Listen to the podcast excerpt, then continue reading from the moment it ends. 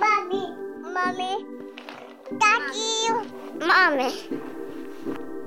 Hei, sperăm că sunteți bine și că vă bucurați să ne reauzim. Începem un nou sezon de mame. Sperăm să ascultați în timp ce vă plimbați prin parc, când conduceți spre muncă, în metrou, când dați cu aspiratorul sau călcați pe piese de Lego, când nu aveți chef să faceți absolut nimic, dar nu puteți adormi de prea multă oboseală. Suntem Oana Sandu și Ana Maria Ciobanu. Iar tu asculți Mame, un podcast despre cum ne creștem copiii când muncim și cum muncim când creștem copii. S-au schimbat multe și nu prea în viețile noastre de mame. Eu tocmai m-am mutat din nou în București după 9 ani de locuit în Ilfov și deși sună liniștitor pentru că am scăpat de navetă, sunt aproape de un burnout. De la alergatul între mutări, fetița mea de 2 ani, care este sensibilă la schimbări ca orice copil de 2 ani, acomodarea ei la grădiniță, și muncă. Lucrez acum la o poveste complicată despre violență în cuplu și cum ne distrugem relațiile, care mă pasionează pe zi ce documentez și pe care sper să o public în decembrie. Când mama, care mă ajută să aibă grijă de Dora cât timp noi plecăm la muncă, va pleca și ea în noiembrie în America la sora mea pentru două luni și jumătate, o să rămân fără backup, ceea ce mă sperie. Apropo de echilibrul dintre muncă și copii și cum voi face să-mi îndeplinesc obiectivele profesionale la care m-am înhămat. Pentru mine, întrebarea dacă mai pot face munca de reporter este încă deschisă și nu am un răspuns. Eu sunt destul de uimită de trecerea timpului.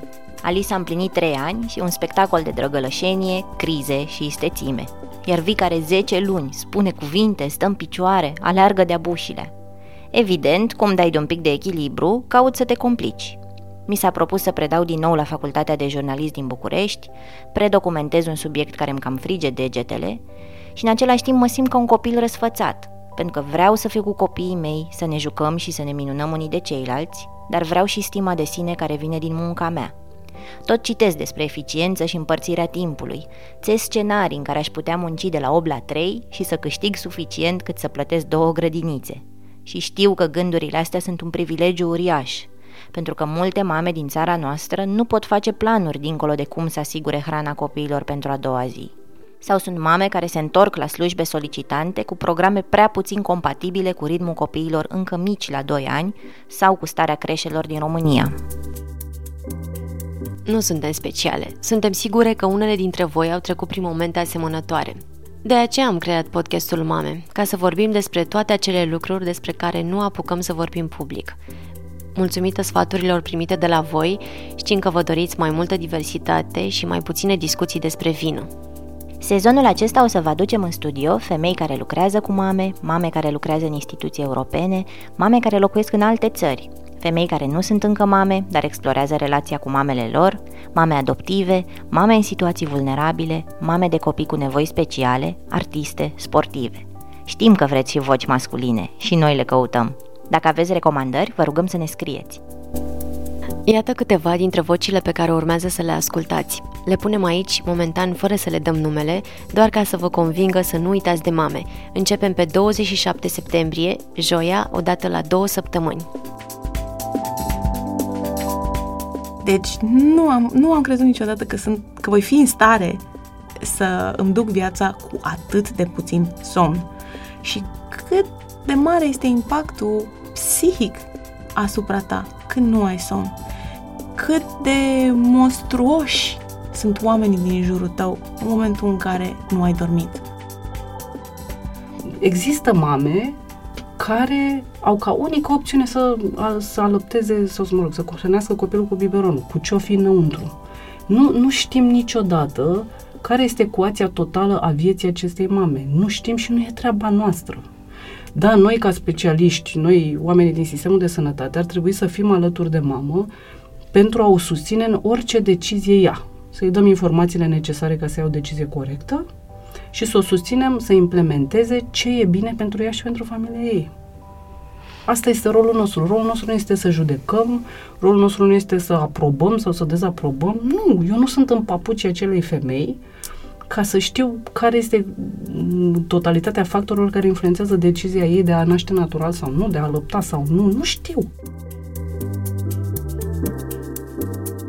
Erau două identități care se, se luptau, era identitatea de femeie carieristă, profesionistă și identitatea de mamă care devenea din ce în ce mai puternică și la un moment dat mama asta uh, plină de forță a pus-o la colț pe cea care era mm, așa profesionistă și a zis ia stai tu deoparte într-un colț, a încuiat-o într-o mm-hmm. cameră și a zis mai ești când îți spun eu.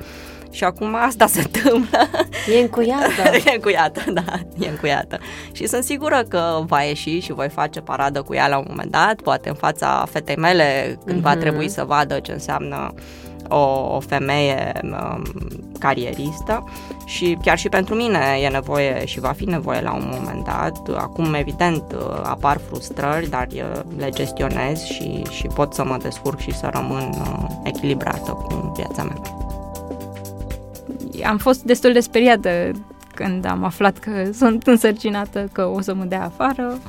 Unde suntem noi, în sudul Japoniei, populația încă este în creștere. După cum cam toată lumea știe, populația Japoniei este în descreștere.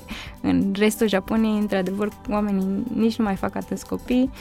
Noi eram un loc, nu suntem un institut mic, numai femei. Șefa mea este așa foarte, o femeie de asta foarte puternică, care n-a avut copii niciodată. Și nu știu, aveam eu impresia așa că nu o să fie... M-am înșelat groaznic. Unul dintre cele mai grele momente de până atunci din viața noastră a fost dacă l aducem pe Teo să-l vadă pe cel mic în spital sau nu, pentru că m-am gândit cât de realistă am putut eu să fiu. Și medicii au fost uh, destul de onești în a spune că speranța lui de viață este minimă spre zero din cauza plămânilor. Apoi, din cauza hemoragiei cerebrale, putea să fie un copil care să nu vadă, să n-audă, să nu facă absolut nimic, să fie ca un fel de legumă într-un, într-un cărucior cu rotile.